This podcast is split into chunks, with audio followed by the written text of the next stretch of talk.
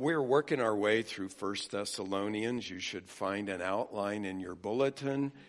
There are printed messages at both exits. I think this morning they have a blue cover, so feel free to get up and get one now or later if you like.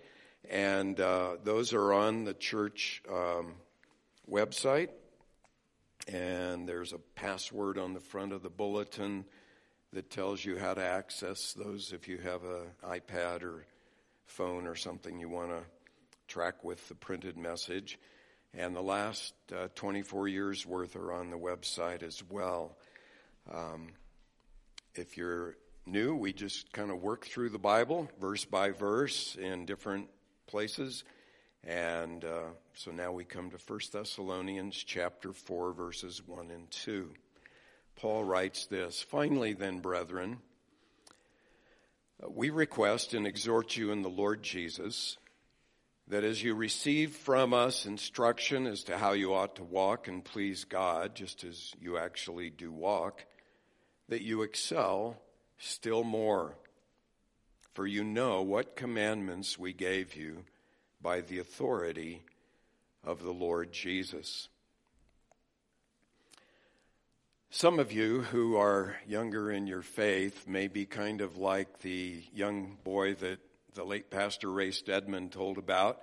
Stedman asked this boy, How old are you? And the boy replied, replied very quickly, I'm 12, going on 13, soon be 14.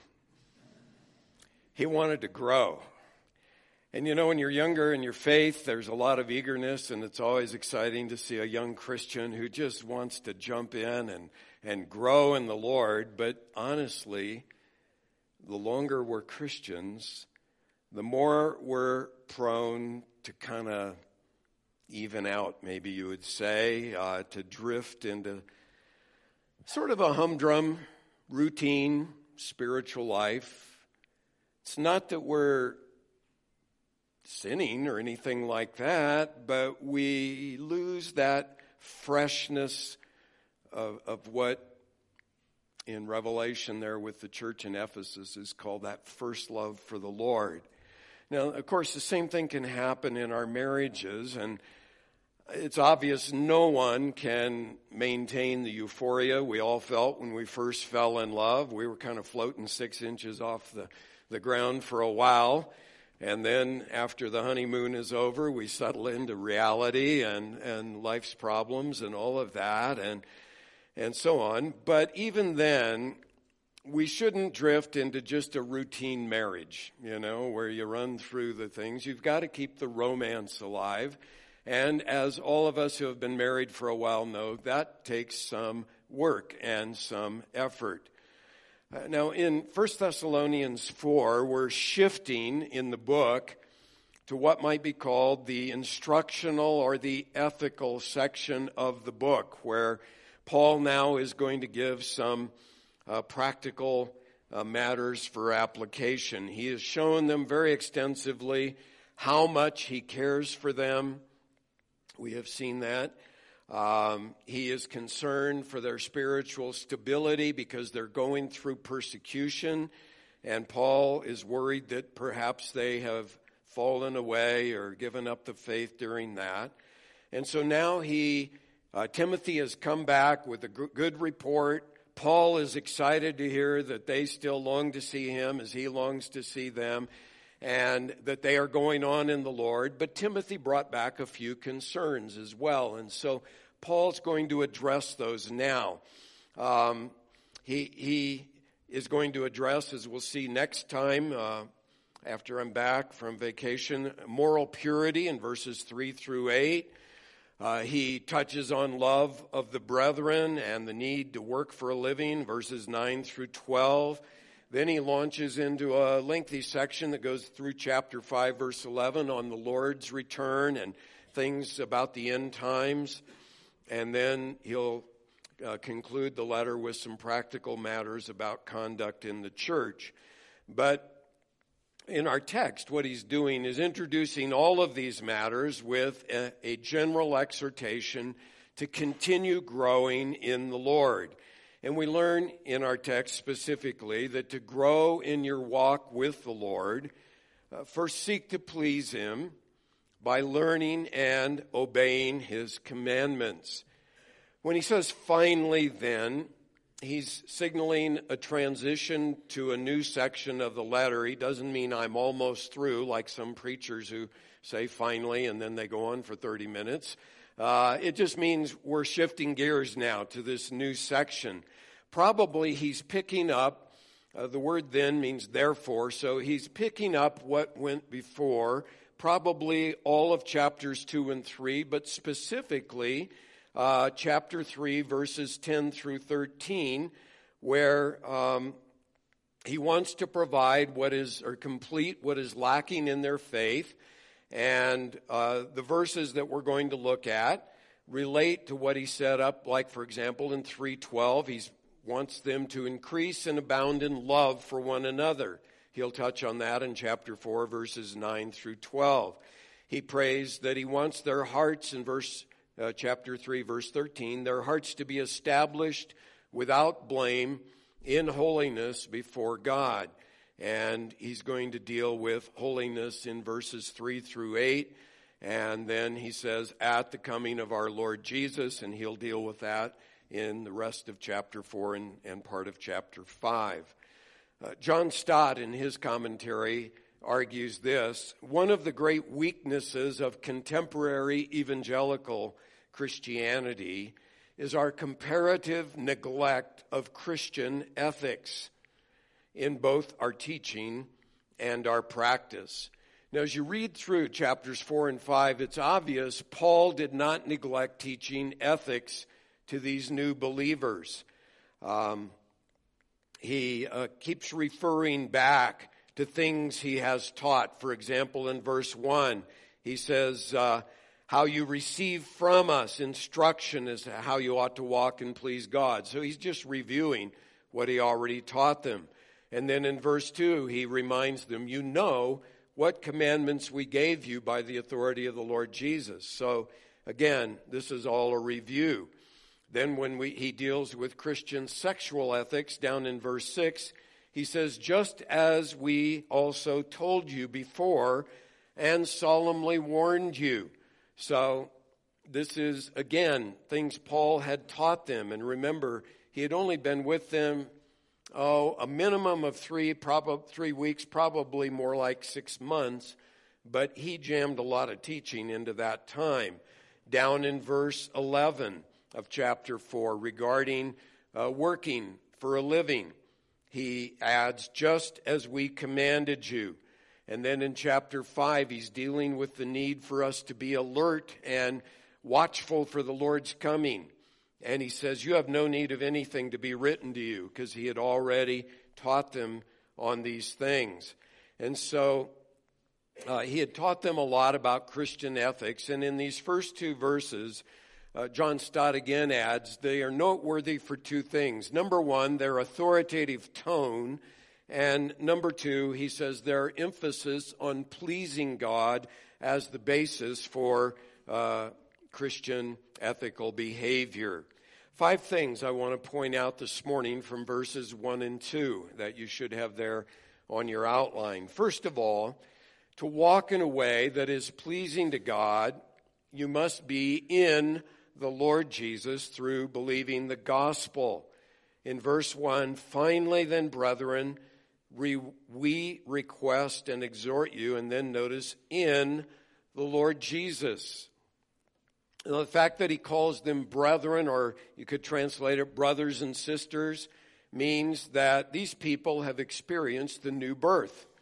They are now a part of the family of God because the Spirit of God has imparted new life to them uh, through uh, their faith in Christ. Um, when we believe in Christ, the Bible says that the Spirit of God places us into the body of Christ, and we become members of one another, members of the same family. But the key is we are in Christ, and that's a favorite phrase of Paul that he uses many, many times in his writings. But it's in that sphere, to those who are in that sphere, that he's now going to give this exhortation. I emphasize this because I find that many Christians do not understand that when someone prays the sinner's prayer, maybe you share the evangelism explosion or the four spiritual laws, and they pray the prayer. Or when uh, somebody makes a decision to receive Christ, they go forward at a church or an evangelistic meeting or something. That does not necessarily guarantee that they are born again. And I hear these kind of things often from Christian parents where they have a teenager or a young adult child, and the child is living as a pagan rebel against God. They are just in the world, maybe into drugs, into uh, sexual immorality, all sorts of things. But the parents will tell me, oh, but he's a Christian. And I'll say, well, how, how do you know that? Well, because uh, he made a decision at vacation Bible school when he was a child, or he made a decision at camp, or, you know, he went forward at a, at a rally, or something like that. Um, but there is very little, if any, evidence, or has there ever been, that God has changed that young person's heart. And the new birth means God imparts new life and there is necessarily a change of heart when that happens. It, it can be summed up by the single word repentance. We repent when God changes our heart. We turn from idols to God, as the Thessalonians had done. And your desires are different when God invades your life. Now, granted, it's a process, it's a lifelong process. But whereas before God, eh, I don't care about God. Now you love God and you want to know Him. Uh, whereas before the Bible, oh, that's a boring book, hard to understand. Now it's food for your soul. And, and granted, there's hard things there, but you're feeding on the Word of God because you have a desire to know God.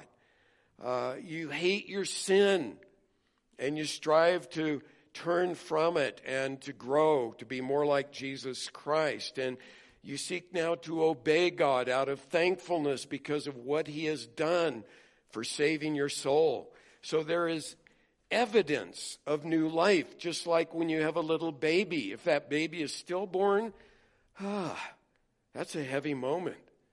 And you, you know it instantly that child is not alive. But if there's life, then you rejoice and you see there's life there. Yes, it has to grow, but there is life there, and that makes all the difference. And the new birth is God imparting life to a dead sinner. And we need to get that in our minds. Is there evidence of it? Now, Paul's instruction here then applies only to those who are in the Lord Jesus, as he says there in verse 1. And they're in the Lord Jesus, and the evidence of that is they're repenting.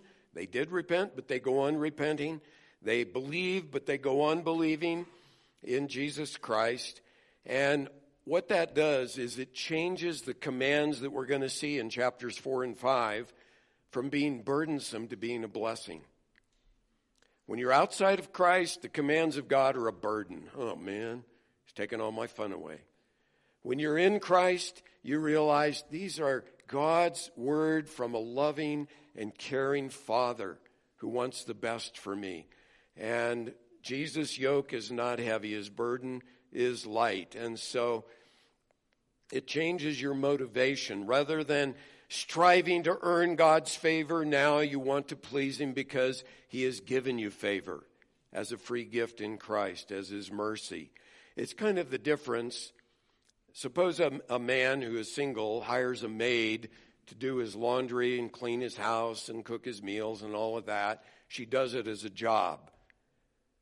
But then they fall in love and he marries her. And now she does the same thing, maybe without pay, but she does it as a delight because she loves her husband. You see the difference? It's all the motivation of love that comes because of that relationship with Jesus Christ. And so that's what we're talking about. To walk in a way pleasing to God, you have to begin by being in Christ, and that comes through the new birth and uh, the trusting in Christ and repenting of our sin. The second thing I want to point out here in our text is that the Christian life then is a walk. It's described as a walk.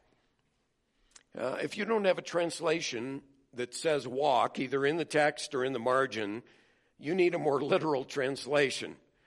Uh, that's the gripe I have sometimes with the NIV. It's a, a, an equivalence translation, not a literal one. And Paul uses the word walk.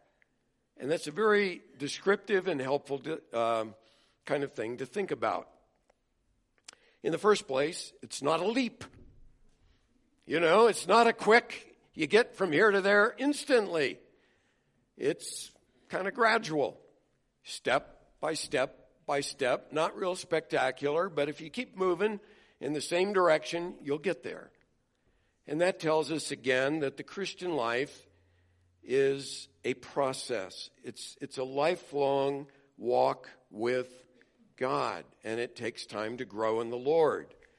Also, Paul doesn't say the Christian life is an effortless flight, you know, where you soar above all the problems that are below and you just are untouched by them. And sometimes I've heard Christian life teachers, there's kind of a whole wing of the Christian church that teaches that the Christian life should be effortless. When you learn the secret of letting go and letting God, you stop striving. You've heard that kind of teaching? Yeah, you just stop striving. And, uh, you know, you look at those birds at the Grand Canyon. Are they working? No. They're just soaring on the current, and it's effortless. And so, if you're striving against sin, or you're wrestling with discouragement, you haven't learned the secret. You haven't learned the secret. Something must be wrong. You must not be trusting. You must not be resting. One time, over 40 years ago, Marla and I went to hear a man who taught in this vein. And in his message, he indicated that every time in the morning when he met with the Lord, it was pure delight. He just got riches out of God's Word. And I thought to myself, well, that's not my experience. So I went up to him afterwards and I said, Dr. So and so, I won't mention his name. I said, Don't you ever have times when you come away from God's Word and it was kind of dry or it was difficult or you didn't understand it?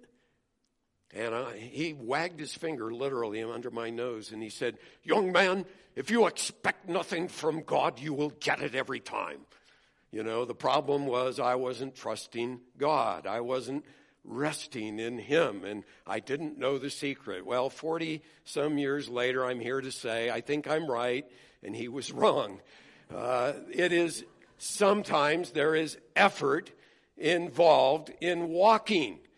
Uh, it isn't effortless.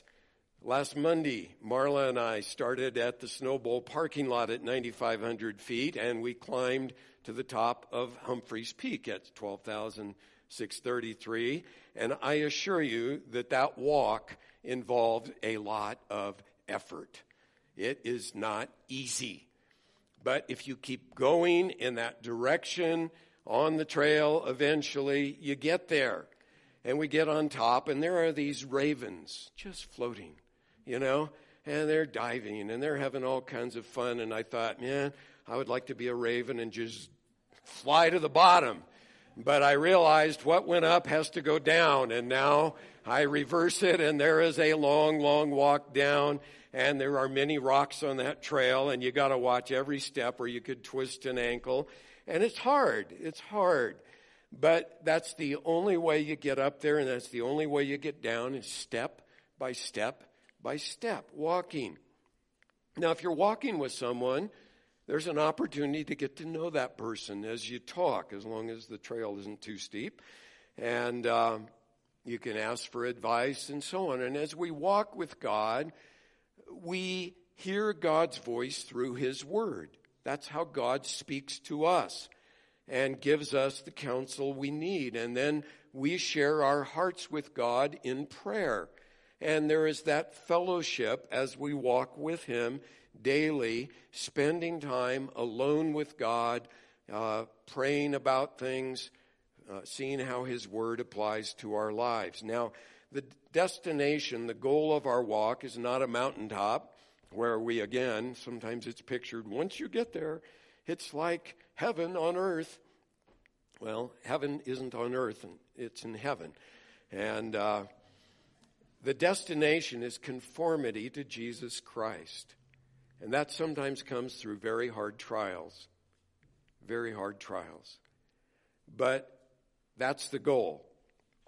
We grow to become more like him in his character qualities. Paul in Galatians 5 says that we are to walk by the Spirit so that we don't carry out the desire of the flesh. And then he goes on and says that if we walk by the Spirit, we'll develop the fruit of the Spirit, which is love, joy, peace, patience, kindness, goodness, faithfulness, gentleness, self control.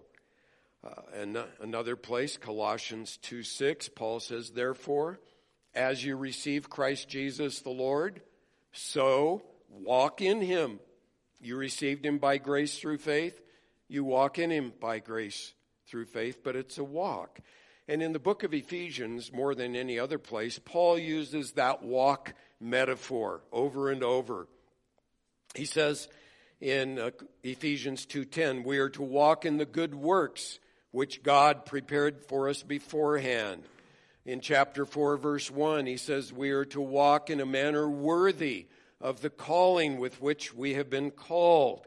Then, negatively, in 417 and 18, he says, We are not to walk as the Gentiles, meaning unbelievers, also walk in the futility of their mind, being darkened in their understanding, um, excluded from the life of God because of the ignorance that is in them, because of the hardness of their heart. And then he goes on and says, rather in Ephesians 5 2, we are to walk in love, just as Christ also loved you. And then he explains in 5 8 through 10, we are to walk as children of light. And then, for the fruit of the light consists in all goodness and righteousness and truth.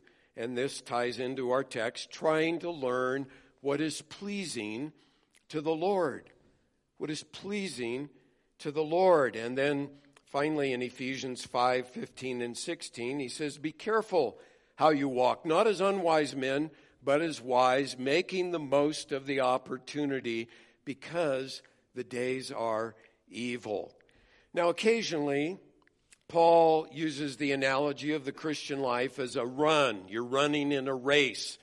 And there are certainly useful um, lessons to learn from that metaphor as well.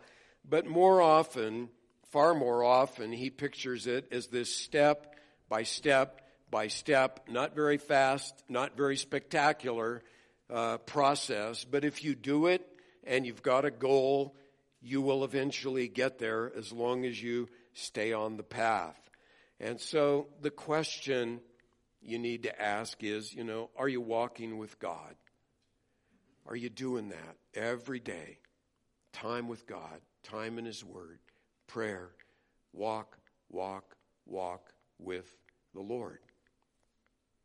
A third thing in our text is that if you're in the Lord Jesus, it's necessary to walk in a manner pleasing to Him. Verse 1 again of chapter 4. You received instruction from us as to how you ought to walk and please God. The word ought is a Greek word that means it is necessary or it means one must. The lexicon says it refers to inner necessity or the compulsion of duty. It means this we're not free to decide how we should live as Christians. Uh, we have been bought with a price, the precious blood of Christ. We are now his possession. We are his slaves, and we are not our own. And so we are under obligation to live in a way with our lives that glorifies and pleases God. I read several years ago a popular book on the Christian life that pits pleasing God against trusting God. And it says you have to choose one or the other as your primary and ultimate motive in your life, but you can't choose both. And so it draws, uh, it, the, it portrays pleasing God as this life of striving to earn His approval, and that's what you're not supposed to do. Instead, you're supposed to trust God. Well, that's a false dichotomy and an unhelpful one. The Bible presents both. And what turns pleasing God into not a thing of trying to earn his favor is the grace of God when you realize God gave us the whole thing in Christ as a free gift. And then you want to please God because of what he's done for you. And so trusting God and pleasing God are not in competition, they are complementary. Let me illustrate it this way. Picture a child who's living in the squalor of an orphanage in a third world country. They don't have adequate funding, and so the child is malnourished and has some serious health problems that they can't address, and he's dirty and doesn't have adequate care. So he's not a, a Gerber baby kind of kid. He's, he's got real needs. And an American couple who are unable to have children of their own show up, and they're well to do, and they walk through the orphanage and they pick that little baby and they bring him home and they give him all the medical care he needs and they feed him well and he begins to thrive and grow. And as a, a, a younger child, then he learns what his parents rescued him from. Maybe they show him pictures of the orphanage and what he looked like then. And he realizes, wow, not due to anything in me, but simply because they chose me and they love me, my life now is radically different than it would have been had I stayed in that orphanage. And you see, now hopefully that child wants to please his parents, not to earn their favor, he's got it, but because he received their, their favor. And that's how we uh, should do as Christians. God showed us unmerited favor in Christ. Wow, he rescued us from destruction, and now we should want to please him. Now, that begins on the heart or the thought level. And here's where the battle comes. Remember, Jesus often hit the Pharisees. Outwardly, you would have said, wow, look at those guys. They're impressive. I mean, to put it in modern terms, every time the church doors open, they're here. You know? And they serve. They're on the board. And they're, they're doing the work. But God looked on the heart and He said, No, this people honors me with their lips, but their hearts are far from me. And God looks on the heart. We see that in the Sermon on the Mount where Jesus says to us, guys, guys, if you're looking with women with lust, you've already committed adultery with her in your heart. You got to deal with the heart. In Romans 8 8, Paul says this those who are in the flesh, meaning unbelievers, cannot please God. So, to please God, you have to have experienced the new birth, as I explained a moment ago uh, where God changes your heart, and then the battle is on the heart level for inner purity. And we'll look at that in, in our next study. In 2 Corinthians 5 9, Paul said this Therefore, we also have as our ambition, whether at home or absent, to be pleasing to Him what Paul means in the context is in view of this life and in view of the fact that life is very short and someday soon I'm going to stand before God for judgment, everything I do is motivated by wanting to please Him. That was Paul's aim, and that should be our aim as well. So, first of all, then, to walk in a way that's pleasing to the Lord, you have to have experienced the new birth. That's where it begins. And then it's a walk, step by step by step.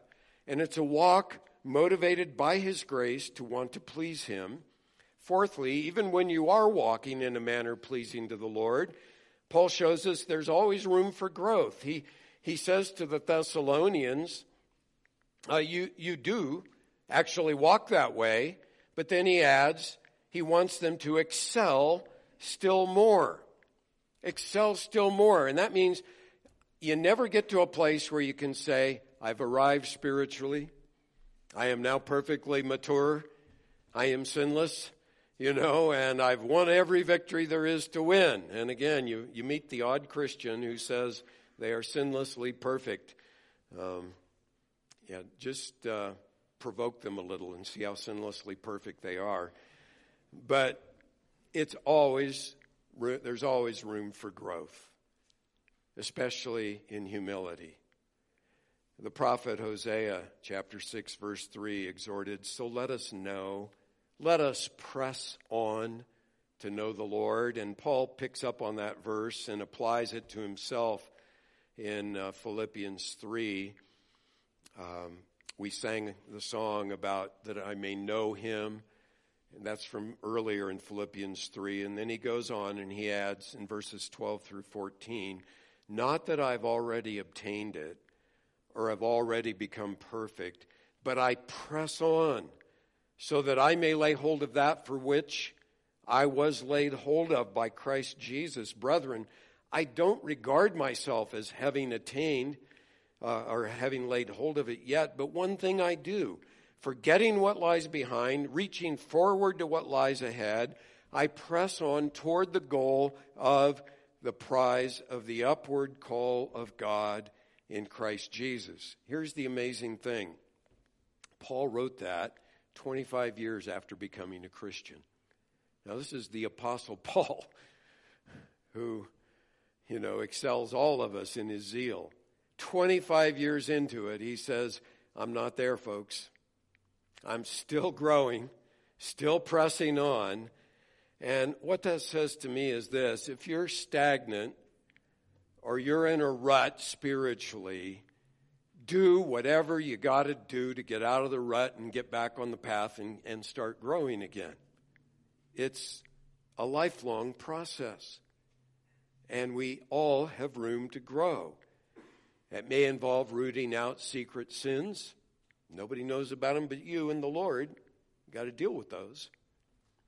It may involve getting right in a relationship where there's bitterness and you need to forgive and seek restoration. It may involve a commitment to get up a little earlier in the morning and uh, spend a few minutes in the Word and prayer with the Lord. Uh, it may involve getting a good book on the spiritual life and reading it prayerfully and seeing how it applies to you, joining a small group, many, many things you can do. But my point is, if you don't change something, things won't change. You've got to do what it takes to begin growing again in the Lord. And then finally, notice that the way we excel still more in our walk with God is to learn and obey His commandments. This is verse 2. After saying, I want you to excel still more, then Paul says, For you know what commandments we gave you by the authority of the Lord Jesus. He says that to make it clear I'm not making this up, folks. I'm just the channel, I'm the weatherman, and I'm reporting what exists.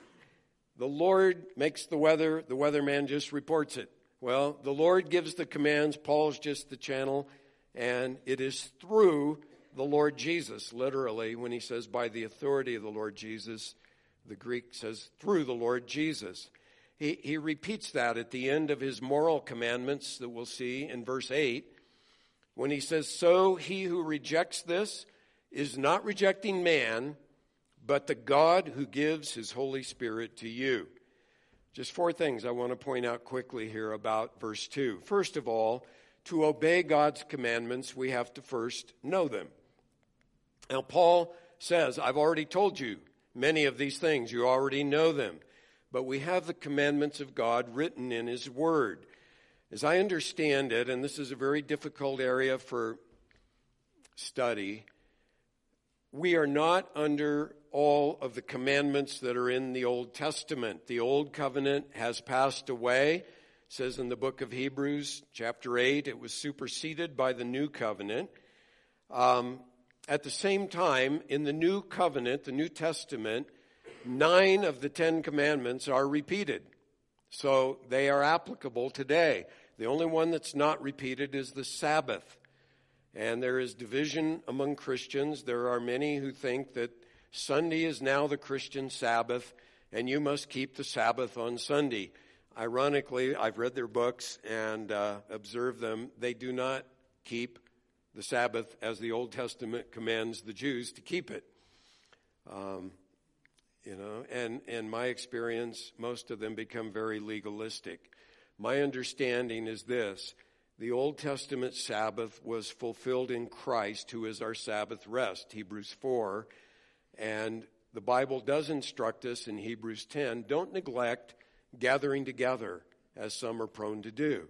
So the Lord's Day, Sunday, is the day to gather together as God's people for worship, for instruction, for fellowship with the people of God. But that's it. And Paul, when he writes to Gentile churches, says, Some observe one day, some observe another. Let each one do what is in his own heart. He wouldn't have said that if we're under the Sabbath now. He would have said, You Gentiles need to understand, and he would have laid out the commands. And he, he doesn't do that. In fact, he laments that some seem to be focusing on observing days and seasons and months and years and all of that. So that is debatable, but that, in a very quick nutshell, is my understanding. I have a sermon from Genesis chapter 2 on, on that if you want more. But when it comes to the commandments of God, we have a very simple way to remember them. Jesus said there's two great commandments that sum up everything love God with all your heart, soul, mind, and strength, love your neighbor as yourself. Now, how does that work out? Well, there are many, many specifics in the New Testament. How do you love your neighbor as yourself? Ephesians 4:29 says, "Don't let any rotten word come out of your mouth, but only a word that's good to build up the other person according to the need of the moment that it might give grace to those who hear." That's one way to love your neighbor. Many, many other ways and so on that we learn, but we have to learn them if we're going to obey them. Secondly, to obey God's commandments is not legalism. It's the response to His grace. And I add that because whenever I teach that we need to obey God's commandments, invariably, someone thinks, and a few people sometimes tell me, oh, that's legalism, but we're under grace. Now, if you thought that when I mentioned obedience to God's commands, you don't understand either legalism or grace because obedience is not legalism. Paul wrote in Titus 2 11 and 12, For the grace of God has appeared. And here's what the grace of God does bringing salvation to all men, meaning to all who believe, instructing us to deny ungodliness and worldly desires, and to live sensibly, righteously, and godly in the present age. So grace teaches us to obey God. And if you don't understand that, you don't understand God's grace. Freedom in Christ is not freedom to lay back and do whatever feels good. Freedom in Christ is freedom not to sin. Outside of Christ, you're bound to sin. In Christ, you're free not to sin as you obey Him. So I hope you understand that. And uh, I've done a number of messages on legalism and what it is. So can't develop more now. A third thing to note is that God's commandments then are not helpful hints for happy living. They're orders that we need to follow, to be obeyed. Paul has said, I'm exhorting you through the Lord Jesus, and that emphasizes the Lord's authority. When he says, You know what commandments we gave you, the word in Greek refers to the transmitted orders of a military commander. And if you've served in the military, you know what that means. You don't disobey an order from on high. You may not understand it. You have to trust the commander knows what's going on, and I don't. Seems like a screwy command, but he's the general and I'm the private, and I got to obey. I have to obey. Now, in our case, the Bible's commandments come from the all wise, all knowing uh, creator of heaven and earth who has our good in mind. And so, my point is, though, these aren't optional suggestions. These are commands that God gives us for how to have victory over our enemy who wants to destroy us through sin. And so we should obey them cheerfully. And then finally, note that God's commands come from Him and are not culturally relative. Uh, Paul didn't make them up and they only apply to that day and age. They come to us, he says, from the Lord Jesus.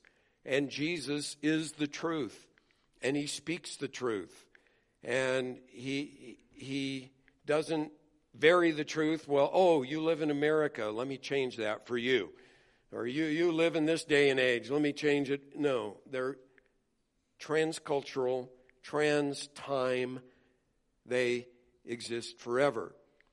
Years ago, when I grew up, 50 years ago, there would not have been a single Christian who would have argued that homosexual behavior was okay for Christians, or anyone for that matter, as long as the two partners love one another.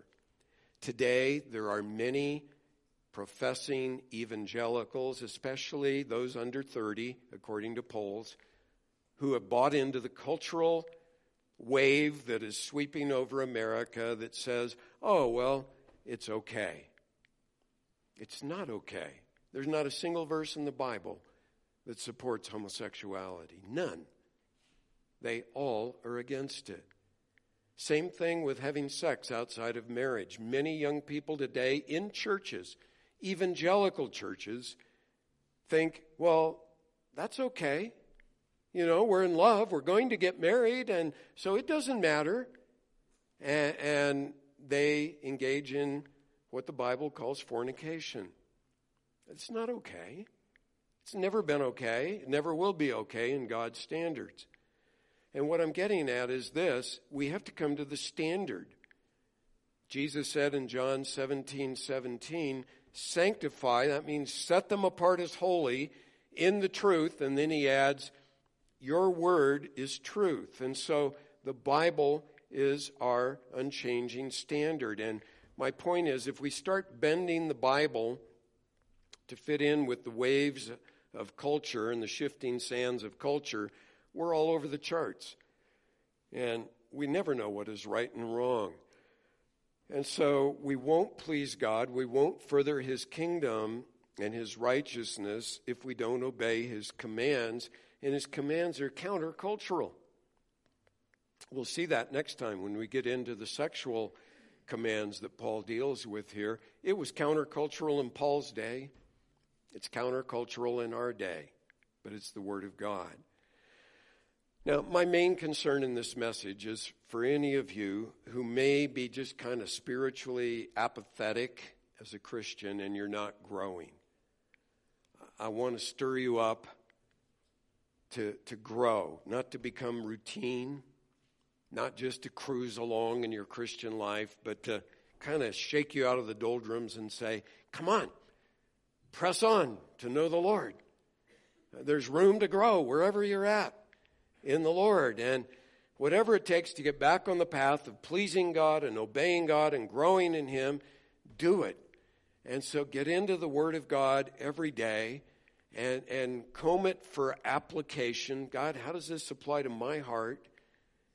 And I just conclude with this verse from 1 John 5 3. This is the love of God. Here's how you know you love God. If we keep his commandments, and his commandments are not burdensome. Let's pray. Thank you, Lord, for your word.